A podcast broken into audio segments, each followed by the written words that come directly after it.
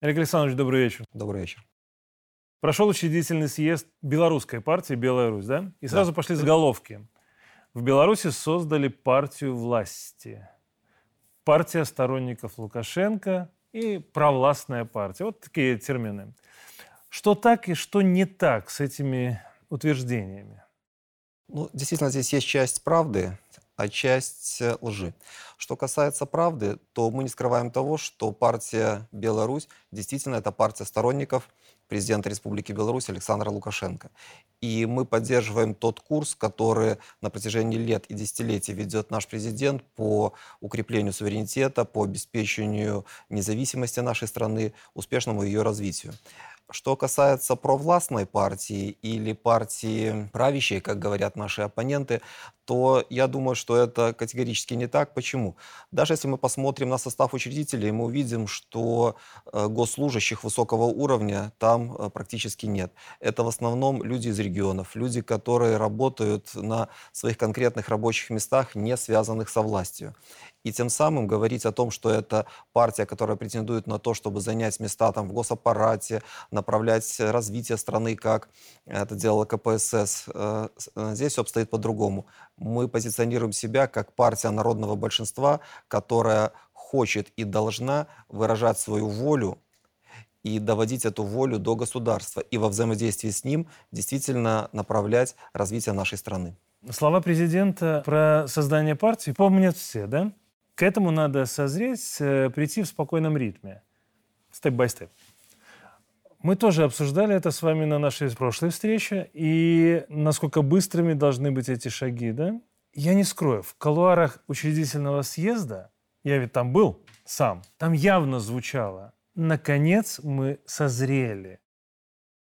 Вот на ваш взгляд, почему именно сейчас? Не четыре года назад и не через год – вот эта необходимость создания партии стала так очевидна?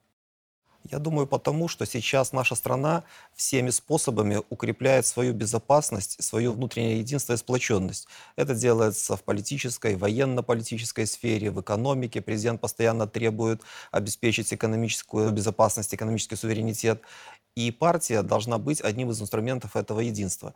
Если бы ситуация была такая, как была лет пять назад, в принципе, можно было бы говорить о том, что партия особо и не нужна. Но сейчас, когда страна должна быть полностью как мобилизованная сила, внутренне сплоченная и готовая дать отпор любой агрессии, будь то информационной, э, будь то военной, то все инструменты единства должны быть э, использованы. Ну, мы сейчас разовьем тогда эту мысль, но мне хочется даже с простейших понятий, пройдемся по небольшому блицу. Для тех, кто не готов продираться сквозь уставные документы, люди не любят читать, да, им хотят, чтобы просто разжевали.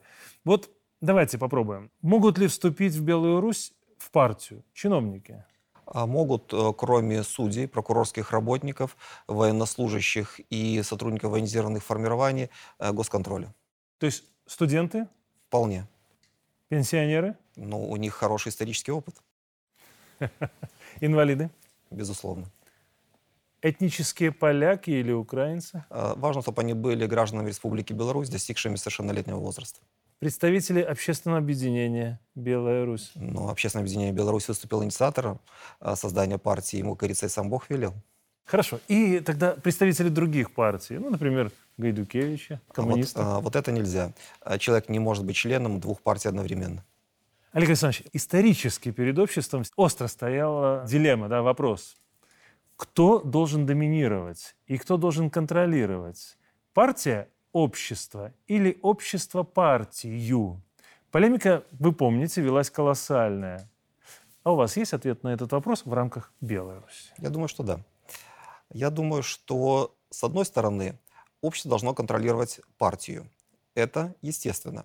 Партия – это инструмент – обеспечения общественного прогресса, успешного общественного развития. Но с другой стороны, давайте говорить прямо, не всегда общество в полной мере осознает свои же собственные глубинные интересы. Mm-hmm. Люди часто склонны жить э, сиюминутными интересами, вот такой прагматикой сегодняшнего дня. А вот исторические тенденции э, должны видеть интеллектуалы, эксперты, те, кто глубоко понимает ход истории. И вот если в нашей партии будут те, кто э, понимает, что происходит в мире на его глубинных уровнях, тогда они смогут верно направлять развитие общества, развитие политической системы. Но это не отменяет моего первого тезиса, mm-hmm. что общество должно контролировать э, партию или, скажем, шире элиту. За счет чего? За счет того, что те, кто является этой элитой, партийной, политической, экономической, любой, они должны быть национально ориентированы, национально мобилизованы. Что это значит? Служить не себе, своим корыстным интересам, а интересам нации, интересам народа. И вот в этом смысле э, общество контролирует через э, патриотическое чувство, через причастность э, единой судьбе, народной судьбе. И вот в этом смысле взаимодействие партии и общества элиты и общества, оно будет продуктивным. То есть, если сказать коротко, если сказать коротко, партия должна консолидировать, объединять и, ну, скажем так, идти во главе общества, в определенный момент, выражая интерес. его мнение. А общество обязано контролировать партию, чтобы она, мягко говоря, со своего курса не сбивала. Совершенно ну, простыми верно. словами. Совершенно верно. И очень важно, чтобы контролировать не только вот в такой политической плоскости, в политической прагматике, но скорее контролировать э, в более широком э, аспекте за счет выведения на уровень элиты тех, кто готов служить интересам народа. Хороший посыл. На съезде э, очень запомнился момент, когда выступал Григорий Озаренок, да? И он вспомнил коммунистов, которых первыми расстреливали за партийность. Не секрет, я думаю, ни для меня, ни для вас, что многие рассматривают партийность как некий социальный лифт, возможность, да? Ну, простите за пафос, да?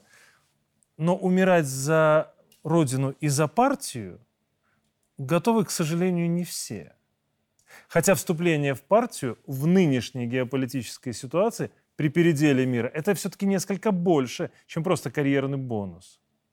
Вот на ваш взгляд, насколько убежденными должны быть современные белопартийцы, или, скажем так, партийцы Белой Руси? Давайте начнем с того, что социальный лифт, который создает партия, это хорошая вещь. И действительно, партия должна быть э, тем лифтом, который выведет на более высокие этажи социальной лестницы, социальной иерархии, так скажем, достойных людей. Это правильно, это нужно. Партия всегда выполняла эту функцию. Что касается бонуса, карьерного бонуса, я, признаться, пока вообще не вижу никаких бонусов. Что я вижу впереди? Я вижу трудную черновую работу по созданию партии, по ее интеграции в политическую систему и выполнению тех функций, которые она должна выполнять. И в этом смысле Э, сейчас ни передо мной, ни перед э, моими коллегами, которые занимаются партийной работой, какие-то особые э, карьерные перспективы, ну, не, не то чтобы не открываются, мы их не рассматриваем как то, ради чего мы работаем. Угу. Поэтому скорее действительно идейность.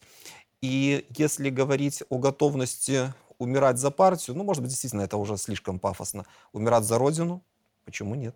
Это то, о чем, может быть, еще и мечтать надо.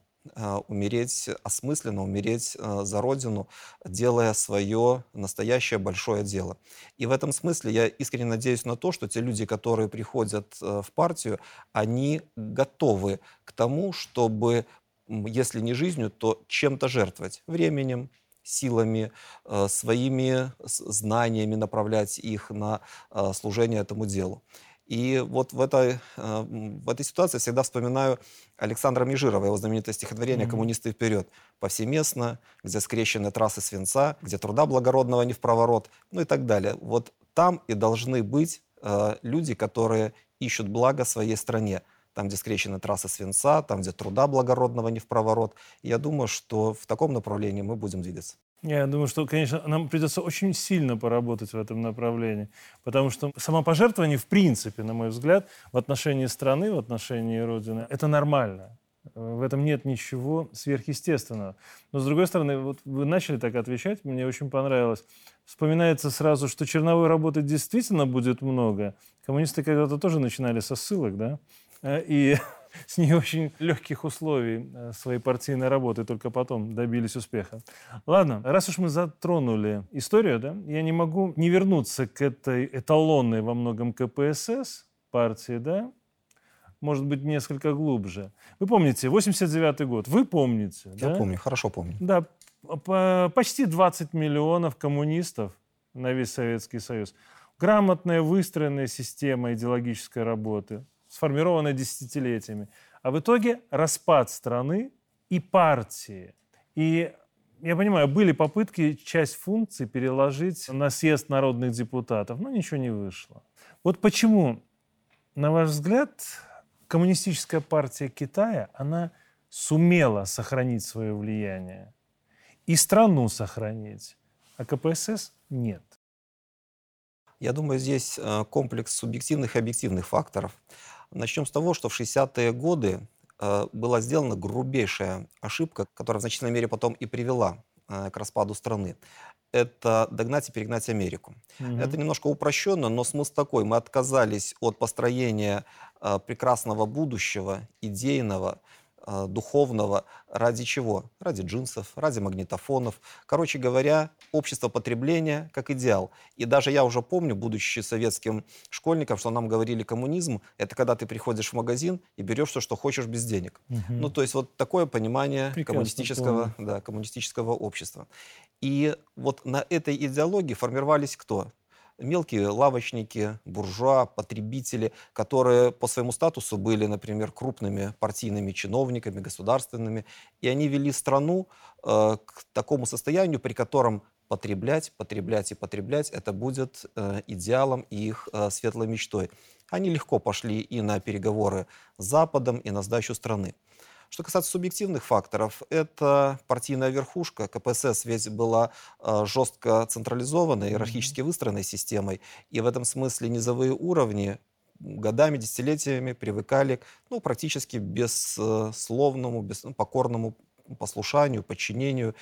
И когда на этой верхушке оказался предатель, который за похлопывание по плечу, за лучшего немца э, там, мира, э, за друга Майкла э, предал э, свою страну, то оказалось, что и защитить некому, потому что так выстроена система, что низовые уровни оказывали недостаточное влияние на верхние уровни. Что касается Китая, то то, о чем я говорил выше, национально ориентированная элита – они коммунисты Китая, но они коммунисты Китая. Mm-hmm. И в этом смысле они стояли и стоят на, на, на стороне своего народа, э, своей, как сейчас принято говорить, на правильной стороне истории.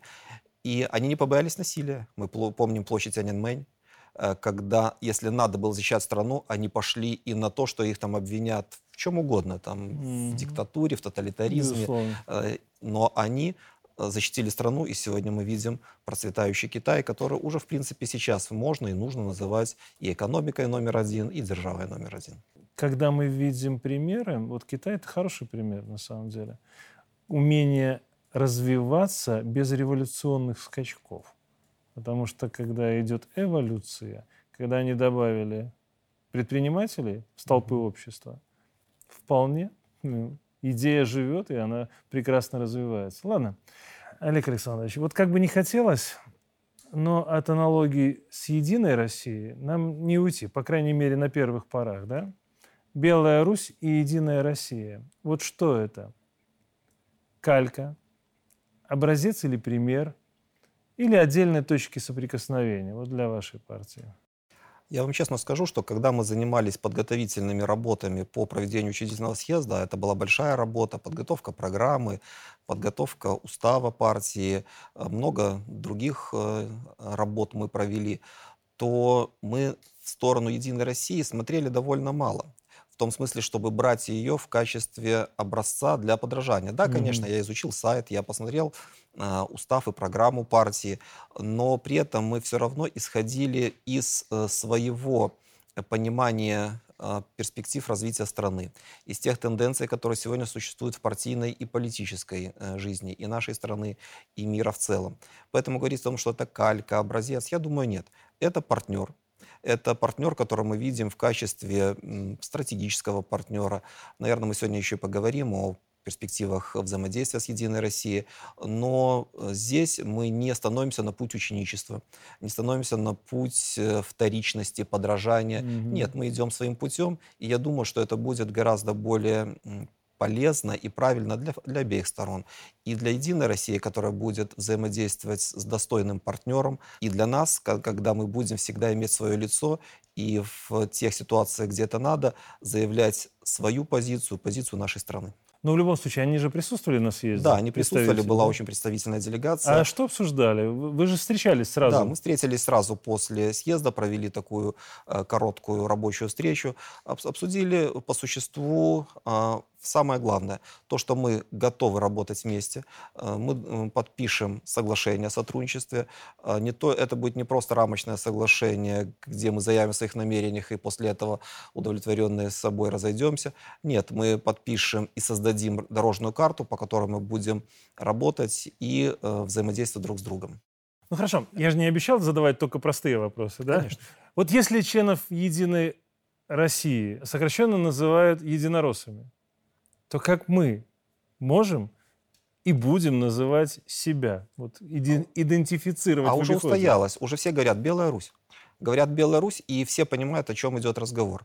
Идет разговор сейчас о нашем общественном объединении, в перспективе пойдет разговор о партии. Но я думаю, что в контексте будет ясно, это партия или это общественное объединение, но вот «Белая Русь», оно уже звучит. То есть вы рассчитываете, что не будет вот этого вот двоякого понимания? Нет, когда я уверен, что мы сможем э, четко развести ниши объединения и партии, но то, что Белая Русь стала брендом, и я думаю, что так и нас и будут называть, это точно. На что я еще надеюсь, что, может, будут говорить партия. Понимая, просто партия? Просто партия, да. Понимаю, что это Беларусь. Вот, когда до этого дойдет, это значит, что уже, мягко говоря, вы выполнили как минимум там, 60% да, по своей идентификации. Олег Александрович, 2020 год. Он, он показал, что иногда мишура, она важнее сути. Это не значит, что не нужно извлекать уроки и не нужно создавать внешне привлекательные элементы, оболочку даже для достойных проектов. То есть, знаете, грубо говоря, не только содержание, но и картинка имеет значение. Вы прекрасно это понимаете. Особенно для тех, кому до 30. А мы же не говорим о том, что Беларусь, эта партия должна быть пенсионеров. Нет, мы наоборот рассчитываем на то, что она будет привлекательна во всех отношениях. Давайте прямо. Брендбук у Белой Руси, у партии Белая Русь есть, будет грубо говоря, эффектная форма у эффективного содержания. Вы знаете, я действительно это очень хорошо понимаю, что форма и содержание, это вот даже, кстати, философия, это диалектическая пара, да, которые связаны друг с другом а, неразрывно. Сильное, мощное содержание должно иметь яркую, привлекательную форму. И поэтому я, придя в общественное объединение, одно из э, первых дел, которое сделал, это поставил задачу разработать брендбук общественного объединения. Или, ну, сказать более скромно, а, усилить, усовершенствовать тот брендбук, который угу. был ранее. Мы это сделали. Это а, новый облик нашего логотипа, цвета, начертание текста, шрифты. Все это есть на сайте общественного объединения. Целый есть раздел брендбук общественного объединения. И сейчас мы просим у наших коллег, когда они готовят презентацию, когда они готовят какие-то визуальные материалы, чтобы они опирались именно на этот брендбук. Что касается партии, то работа уже ведется. Mm-hmm. Мы считаем совершенно необходимым, чтобы у партии был яркий образ, а, свой логотип для социальных сетей, для сайта, чтобы были узнаваемые цвета партии. Это, возможно, не только государственные цвета, но и иные, которые будут гармонировать с цветами э, государственного флага.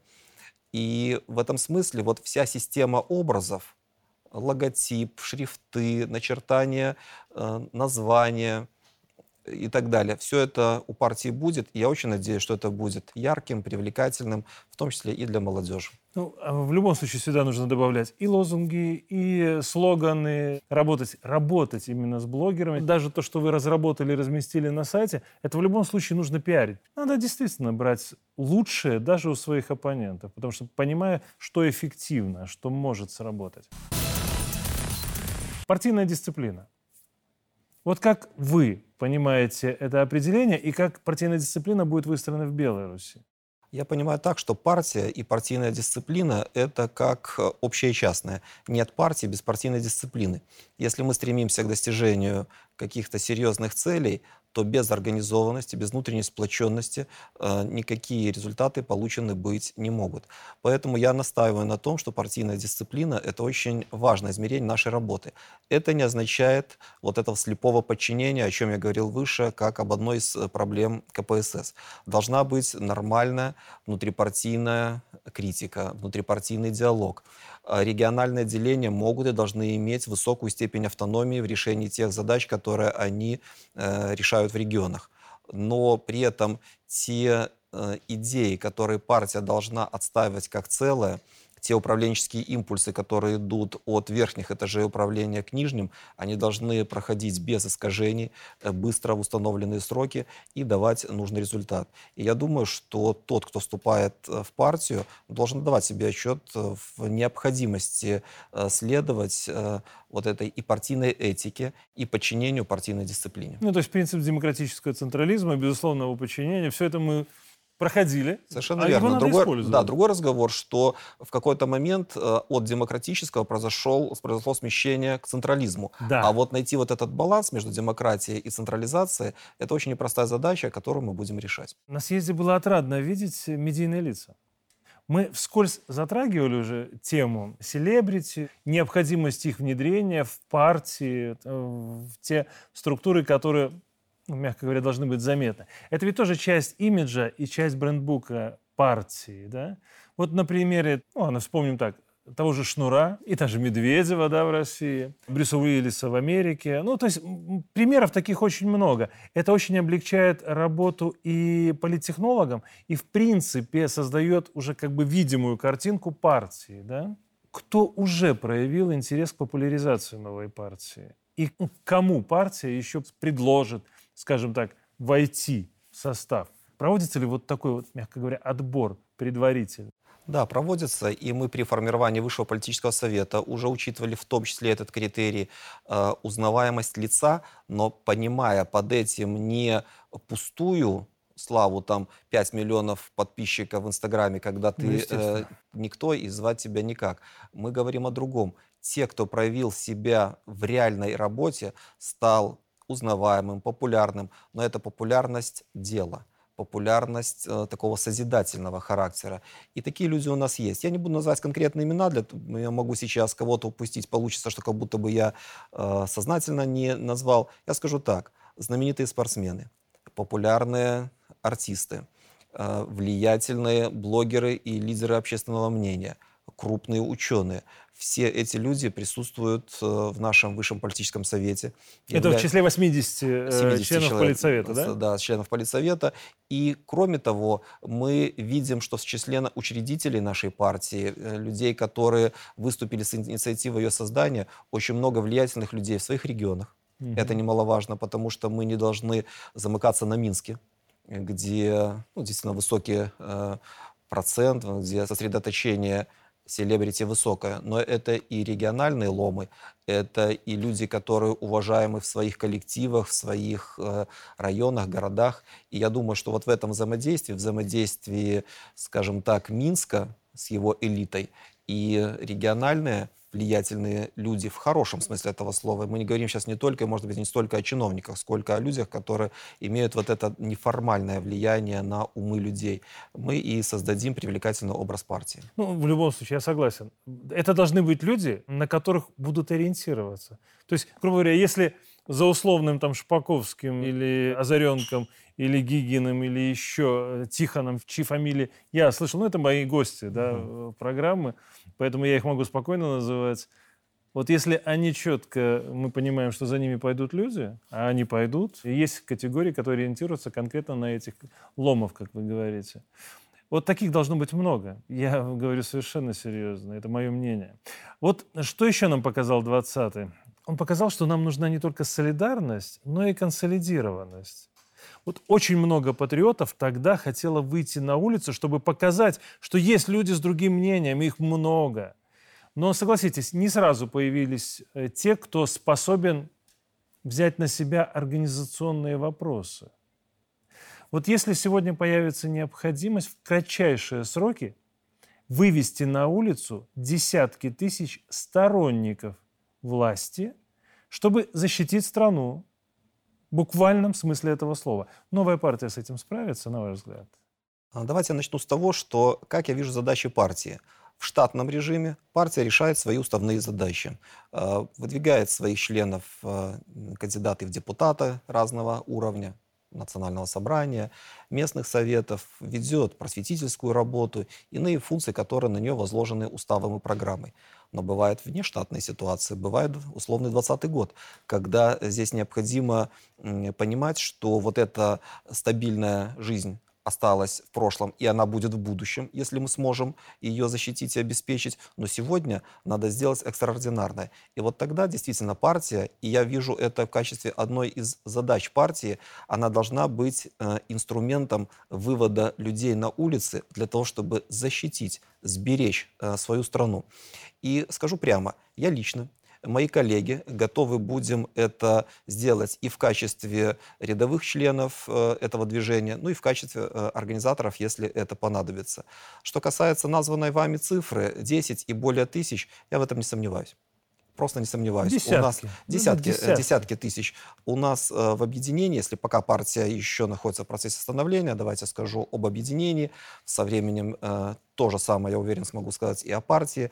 Э, десятки тысяч людей, идейных, мотивированных, которые понимают, что они потеряют все. Да, даже если говорить так вот. Это буквально, э, это буквально, правда? да. Э, семью, работу, э, безопасность.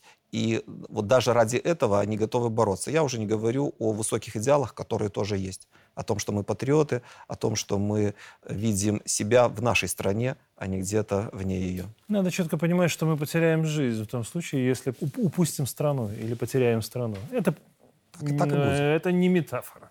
Сейчас мы прекрасно понимаем, что это так. Да. Вот утилитарный вопрос. Вы уже думали над тем, с помощью чего, каких инструментов вы сможете выводить этих людей? ну, консолидировать, да, и объединять в одном месте. Понятно, что это не через съезды мы будем делать. Вот элементарно локальные мессенджеры, ну, какие-то инструменты информационные, какие будут использованы вами или какие предполагается использовать вами, чтобы даже общаться со своими сторонниками и направлять их.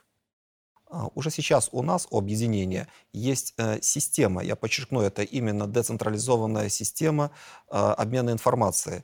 Это система телеграм-каналов, это mm-hmm. система э, аккаунтов в Фейсбуке, в Инстаграме, в других социальных сетях. И важно, что это такое, такое единство формальных, ну то есть общественных аккаунтов в Телеграме, в Фейсбуке и личных. И их реально десятки и сотни тысяч. И в этом смысле, э, если нам потребуется, мы можем э, вот этим сетевым образом распространять информацию, в которой мы будем информировать наших коллег, наших э, членов объединения, партии о необходимости предпринять какие-то действия во благо, во благо страны. Я думаю, что этот инструмент уже готов. Разумеется, мы не почиваем на лаврах. Если говорить о партии, у партии будет вся э, линейка информационных инструментов. Это и сайт, это и мессенджеры, э, социальные сети. И точно так же мы будем их развивать, делать и привлекательными, и эффективными. Ну, в любом случае, это необходимость. Это даже не прихоть. Я не могу не затронуть эту тему, поскольку вчера действительно была скорбная дата для Беларуси. Хатынь. Как образ всех сожженных деревень. И э, вчера это звучало у многих спикеров и в первую очередь у президента. Война – это больно и страшно. И главная ценность – это человеческая жизнь. Как отметил президент, мы перестали ценить то, что имеем. Перестали ценить мирную Беларусь. Это правда. Давайте признаем это. И даже в год мира и созидания мы не задумываемся над этим термином буквально. Вот на ваш взгляд, почему такая слепота образовалась? у нас, у многих. Почему мы об этом не задумываемся до сих пор? Давайте начнем с того, что вот неблагодарность, она как э, часть э, как человеческой природы или как порог, который достаточно легко воспроизводится. Когда-то Платон еще писал, что человек — это существо на двух ногах и неблагодарное. И я в этом смысле не удивляюсь тому, что в человеческой истории каждому поколению своя война. Вот чтобы излечить от этого порока, чтобы показать, что есть вещи, которые надо ценить безусловно. Жизнь, порядок, безопасность, справедливость. И в этом э, смысле у Беларуси э, долго было все хорошо. И люди вот привыкли к этому как данности, вот как воздуху, которым дыши, пока он свежий, mm-hmm. ты не замечаешь, что он ничем э, не пахнет. И ушло поколение фронтовиков. А многие в лучшем случае знают по книгам. Чего греха таить? Часть не знает даже по книгам. Ну, потому что не читают. Потому что не читают. А вот я еще внук фронтовика, и в этом смысле в нашей семье память о войне, она вполне живая, потому что дед э, фронтовик, бабушка в оккупации, вся родня вот того поколения так или иначе имела отношение к войне. Кто-то подпольщик, кто-то партизан, кто-то фронтовик. И поэтому вот наше поколение еще хотя бы краем своей жизни к этому прикоснулось. Новые поколения часто этого не видят э, просто в упор. И вот для того, чтобы исцелить от э, вот этой слепоты, на многие страны ну, чего греха и на нашу страну обрушиваются невзгоды в виде революции, в виде э, какого-то э, давления внешнего, такого агрессии. И это, как мне видится, один, один из способов, которым история учит народы ценить те блага, которые у них есть. Приводит в чувство? Приводит в чувство. И я вот э, думаю, что э, если мы сейчас на чужом опыте, как умные люди, это ключевое, да, не научимся э, тому, что у нас есть прекрасная страна, не поймем это, что у нас есть прекрасная страна, в которой человеку творческому, деятельному, умному, просто человеку, который живет и трудится, открыты многие пути, и он может спокойно отправить своих детей в школу, а не возить их там с охранниками. Он может ставить себе на окна решетки. Он mm-hmm. может спокойно покупать в магазине продукты и не бояться, что его отравят или в аптеке лекарства. Вот если мы на чужом опыте это не поймем, то невзгод не избежать. К сожалению, многие учатся только тогда, когда непосредственно сами сталкиваются с очевидными проблемами, которых никогда невозможно было представить себе в Беларуси. Я вам скажу больше, что сейчас, мне кажется, сформирована формация людей, которые не хотят понимать даже свой опыт и опыт э, ближних. И вот это э, для меня просто э, вызывает, это да, вызывает э, какое-то внутреннее, внутреннюю оторопь. Президент вчера затронул и тему двух предстоящих политических лет. Единый день голосования и делегирование в ВНС это в 2024 году, и президентские выборы в 2025. Вот мне лично это близко. Да? Президент сказал прямо, что не хочет, чтобы в Беларуси было как на Украине. Вот это про тот опыт чужой.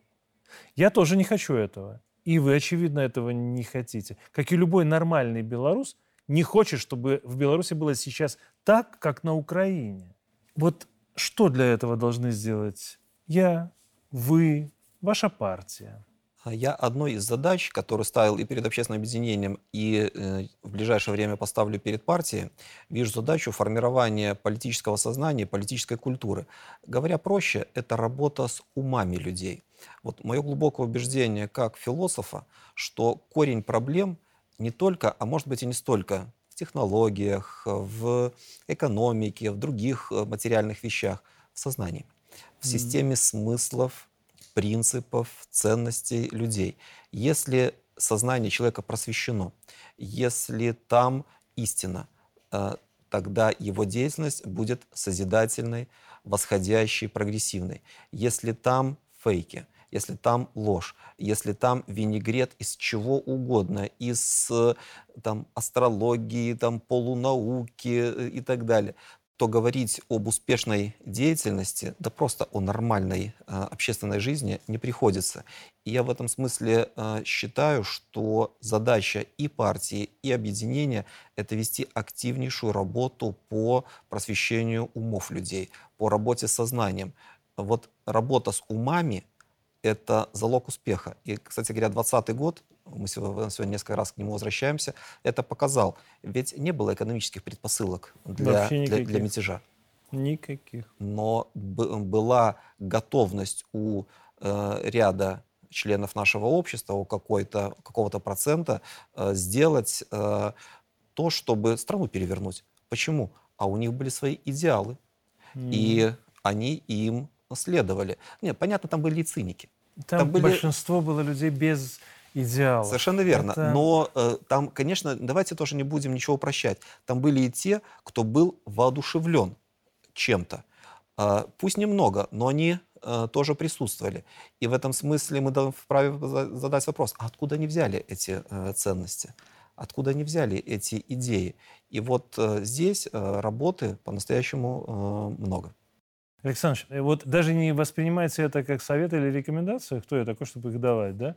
Но с другой стороны, когда регистрация партии пройдет, пока учредительный съезд, это еще не создание нет, партии. Нет. Это шаг к созданию партии. Когда пройдет регистрация, а я как юрист могу рассуждать, что вы все сделали пока правильно, я имею в виду с точки зрения оформления, но ведь тогда у вас появится инструмент для того, чтобы не просто теоретически воздействовать на умы, но и практически занимать места в парламенте, бороться за эти места, в ВНС, да, и реально получать инструмент для того, чтобы не допустить повторения событий 2020 года и сохранить страну на будущее, у вас появится инструмент реальный, политический и очень сильный. Ну, это так. Это мы это видим, и мы это видим, и в значительной мере ради этого и создаем партию. У вас тем более конкуренты могут появиться. Вот в колорах съезда прозвучало. Шутка, конечно, но в каждой шутке есть доля шутки. Почему бы не создать еще и женскую партию? Да? Вот даже пример УНТ показал, что насколько наши женщины смелые, активные и не пасующие перед угрозами и перед трудностями. Это правда. Вот э, вы такой конкуренции не боитесь? Ну, если говорить о партийной конкуренции, то я ее жду. Потому что партийная конкуренция, конкуренция между партиями, это то, что будет держать в тонусе и придавать импульс э, к развитию. Очень легко завянуть, когда ты весь такой молодец, и нет никакой конкуренции. Конечно. И в бизнесе такие ситуации бывали, и в политике, и во многих других сферах. Что касается женской партии, мне кажется, что женщины наши действительно себя ярко и сильно проявляют в рамках Белорусского союза женщин, да и просто э, на своих рабочих местах, в семьях, в дружеских отношениях. Но вот что касается партии, у меня возникает вопрос, а за что они бороться будут? За какие права попранные, возможно. Не, отойдем от э, гендерных стереотипов, да, в любом случае, ну, как любая партия, они будут бороться за те же решения политических задач. Почему бы не войти в э, представительные органы власти, да, и не решать проблемы государства? Ну, женщины умеют объединяться, надо отдать им должное. Ну ладно, последний, около философский вопрос. Сталин когда-то писал, что партия есть орудие диктатуры пролетариата. Да, ну вы это знаете. Вот хотя чего греха таить, сегодня все европейские, американские псевдодемократии, да, они как раз обильно партийны, да, объединены э, на партийном принципе. Ну, мы же это видим. Вот для чего сегодня, давайте так обобщим наш разговор, для чего сегодня нужны партии в мире и, главное, в нашей стране? Я думаю, что эволюция партии в мире э, шла по тому же пути, по которому шло буржуазное общество, служение капиталу. И в этом э, смысле партии во многих странах Европы, Америки стали э, лоббистским инструментом в руках капитала, в руках продвижения им своих интересов в парламенте, в правительстве, в других властных структурах.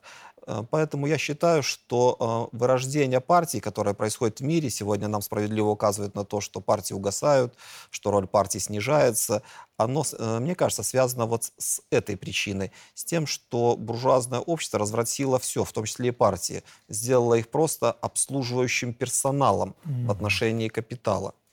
И то, о чем когда-то мечтали там, коммунисты, тот же Сталин выражал, о том, что партия – это э, инструмент диктатуры пролетариата, давайте возьмем шире, это инструмент выражения национальных интересов.